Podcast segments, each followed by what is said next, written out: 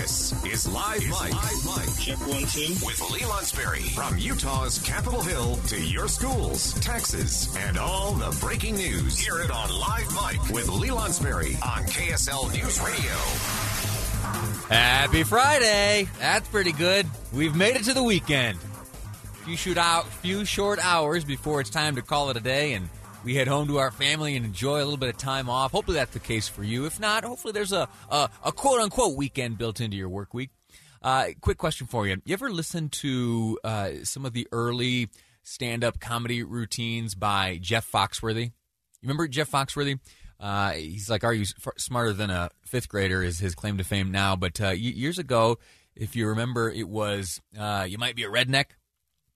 Yeah, when when you might be a redneck was first starting to catch on, and he was distributing those cassette tapes. I can remember sitting with my grandpa and my uh, sister Aubrey, and there were, I'm sure, some other family members uh, around the cassette player, and we were listening to one of these uh, one of these comedy bits, one of these Jeff Foxworthy routines, and one of them was uh, he was talking about a, a, day from his childhood before cable television became uh, ubiquitous in all of our living rooms, and there were what three major networks, and he described uh, the the great tragedy it was whenever the president came on television to deliver some sort of address because uh, because all three of the major networks would air the president and whatever show folks gathered around the television to watch each night or once a week or whatever was always uh, preempted by the president's address. I I had that thought last night. I had that thought last night at about uh, six o'clock our time when President Biden took to the uh, took to the microphone there in the White House to deliver an address. Uh, his uh, his first primetime address, uh, certainly his first since the you know we've been working on this vaccine and certainly commemorating the one year anniversary of, uh, well, when COVID really showed up and reared its head. Uh, but the line, the funny line, and if, if you remember this line from uh, those Jeff Foxworthy days, listen to the tape, I'll be very impressed. But it was this. He says, he says, anytime the president would come on, he would look around at his siblings and say, Oh no, the president's on every channel. We're gonna miss Flipper. and so I'm not kidding you. For the past uh, maybe 30 years or so, anytime anytime the president is on TV, uh, I will send a text message or a phone call quick to uh, my my sister who was there that day and say, "We're gonna miss Flipper." Flipper, uh, you know that show, the dolphin. Was that a good dolphin? No, not a good one. I'll work on it. Uh, anyway, last night, uh, delivering remarks live from the White House, was uh, President Biden. I want to uh, take this opportunity to, to walk through a few of those comments. I'll share with you my reactions to them. We aired them live in their entirety on, on just last night as they came, and uh, I. Well, I'll tell you what. Let me play. I've got a few excerpts from the address. Um, some of it very encouraging, some of it uh, less so, and some of it uh, very aspirational. And I hope that uh, those aspirations come to fruition. In particular, uh, some of the promises about uh, July 4th, or at least some of the hopes around the 4th of July. But let's start at the beginning. Let me play uh, the, the first few moments of his address. And I want to point something out I observed uh, as he kicked things off yesterday. So this uh, is Joe Biden last night delivering a live address, prime time from the White House. Tonight, I'd like to talk to you about where we are as we mark one year since everything stopped because of this pandemic. A year ago, we were hit with a virus that was met with silence and spread unchecked, denials for days, weeks, then months. That led to more deaths, more infections, more stress, and more loneliness. I don't want to come out of the gate straight away uh, being negative or critical to the address delivered by the president last night because I don't believe that this battle against COVID 19 should be partisan. I don't believe that it is a partisan issue. I think that it is a, a, a scientific issue and that we ought to be following the science. And, uh, you know, we can separate our politics from science, hopefully. Unfortunately, it's not the case for everyone. And so, with that, I just have to ask the question why, Mr. President, in quite literally the first 15 seconds, the first 15 seconds of a 20 plus minute address last night to the entire country and literally the entire world. Why, why did we need to? And listen, it was veiled. It wasn't a direct uh, insult. The President Trump's name was was never, you know, uttered specifically, but it was very clear that that President Biden uh, decided last night to, in the first moments, in the first sentences of his address, to to to reach back in time and point the finger of blame when it comes to many of the lives lost as a result of this coronavirus. And that's what it was. He was blaming the past administration for American death. And he did it in the first 30 seconds of the address. And in this era of we're supposed to be unified and we're looking for unity and coming together, I, I don't know how I don't know how an open like that accomplishes it. I don't know how an open like that brings us together. I don't know how an open like that does anything other than further dividing. You can claim a desire for unity, you can claim a desire for come togetherness, but quite literally, when the rubber meets the road, you need to be able to back that up. And if the instinct is to forever point to the past and point the finger of blame at those who came before us, specifically the past administration, I, I don't know how we look optimistically to tomorrow. Anyway, uh, th- that that was my first observation, and now I I will point out that there were very few references to the past as the as the address continued. Uh, there was one later on. We'll get to that in just a moment. Um, but but that's how things started. All right. Now, not long after that, early on in the address, uh, President Biden did something that I was very grateful for him or grateful to him for doing. Uh, you, you and I have often talked about the things that we've missed out on due to uh, this this pandemic things like graduations and weddings and birthday parties and a, a long list, a long list of the sometimes mundane, sometimes momentous and monumental events of human life have all been sacrificed. And now that word sacrifice is, is it's important to it's important to consider because many of the things that I just listed and that we'll hear the president list in just a moment, in all honesty, we could have probably done. You know, not not everywhere across this country were were gatherings, uh, certain gatherings outlawed, and even if they were, you know, it's not like there were stormtroopers coming around to uh, you know break up uh, break up certain gatherings. We could have done this. We could have gone against the scientific guidance.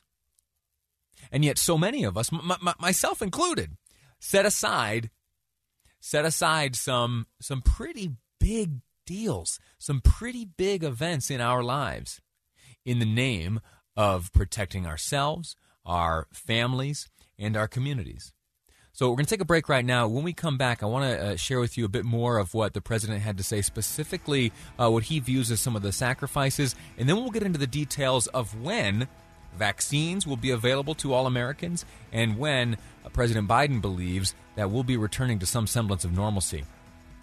When we can declare independence from this virus. That's coming up next on Live Mic. I'm Lee Lonsberry, and this is KSL News Radio. Hey, welcome back. 1249 to the time here at KSL News Radio. Uh, looking forward to the weekend. How about you?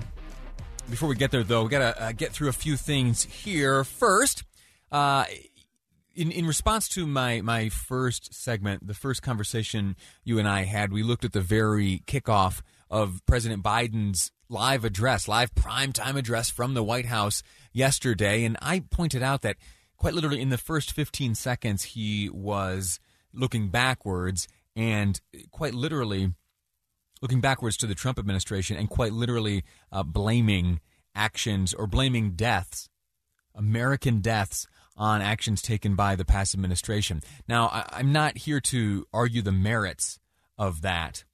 I'm not here to argue, you know, whether or not he's right or wrong or whatever. Uh, you know, we can save that for another day. I, I simply brought it up and and I'm discussing it now uh, because the the campaign claims were of unity and coming together and moving on and blah blah blah. And it just it it when I heard that in the first 15 seconds that we were instead of looking forward to a day after the pandemic, we were looking rearward and pointing the finger of blame at uh, a past administration. Now, I, I, I we have some more ground to cover, and I want to talk to you and share with you words from the president uh, beyond this. I, am ready to move on, but uh, I can't help but uh, just take a moment and respond to some of the text messages I've received. Uh, many of them starting with the phrase, Are you kidding me, Lee? And then uh, talking about uh, Trump, President Trump, former President Trump, and his tendency to divide. I have never once denied that. All right. Uh, Trump has a style that forces a choosing of the sides. You are either with Trump or you are against Trump. I have, I have never called uh, former President Trump uh, the Great Uniter or, or anything like that. All right. And when I see responses like that, and when I find myself in conversations where uh, the knee jerk response to an assertion is, yeah, well, what about? You know those whataboutisms? What about Trump? What about this one and that one? I, it, in my humble opinion, and no disrespect to the texters, it, te- it tells me that that your argument is on shaky ground. Okay, I, I believe in evaluating an individual on their own merits and on their own standards. All right. And President Biden and uh, those with whom he aligned during his campaign put forth a message of unity put forth an objective and a goal of unity. All right? And I look at those words and these actions, and I don't look backwards, I don't look forwards, I stay focused uh, on the individual's promise and the individual's actions. And when they don't align, I'm going to call them out. All right? And I did so during the previous administration. Anyway, uh, we'll set that aside. Let's move on now with uh, a look at some of what was shared yesterday by uh, President Joe Biden in this address. He talked about the sacrifices that we'd made. He talked about the things that we as Americans have foregone over the past year in an effort to liberate ourselves from this virus. And uh, take note of that word liberate. It's interesting. Later on in the address by the president, he talks uh, about the 4th of July as a benchmark date, as a date where we will together uh, set, and together we will celebrate our independence, our independence as a nation, and also now this year, uh, hopefully, our independence from this uh, virus. All right, I, I share that optimism. I wish that we could. I wish that we could plant uh, as a goal an earlier date, uh, but July 4th is, is just fine. All right. Uh, okay, so let's go back. The, the things that we have sacrificed. Here's a list uh, from the address last night. These are what President Joe Biden recognizes as sacrifices that we've made. Photos and videos from 2019 feel like they were taken in another era. The last vacation, the last birthday with friends, the last holiday with extended family. While it was different for everyone, we all lost something a collective suffering collective sacrifice, a year filled with the loss of life and the loss of living for all of us. But in the loss, we saw how much there was to gain in appreciation, respect, and gratitude. Finding light in the darkness is a very American thing to do. In fact, it may be the most American thing we do. He then got more specific about what uh, you and I, as members of a family and a community, have had to forego over this past year. It's the details of life that matter most. And we miss those details the big details and the small moments weddings, birthdays, graduations, all the things that needed to happen but didn't. The first date, the family reunions, the Sunday night rituals. It's all has exacted a terrible cost on the psyche of so many of us. For we are fundamentally a people who want to be with others, to talk, to laugh, to hug, to hold one another. But this virus has kept us apart. Grandparents haven't seen their children or grandchildren.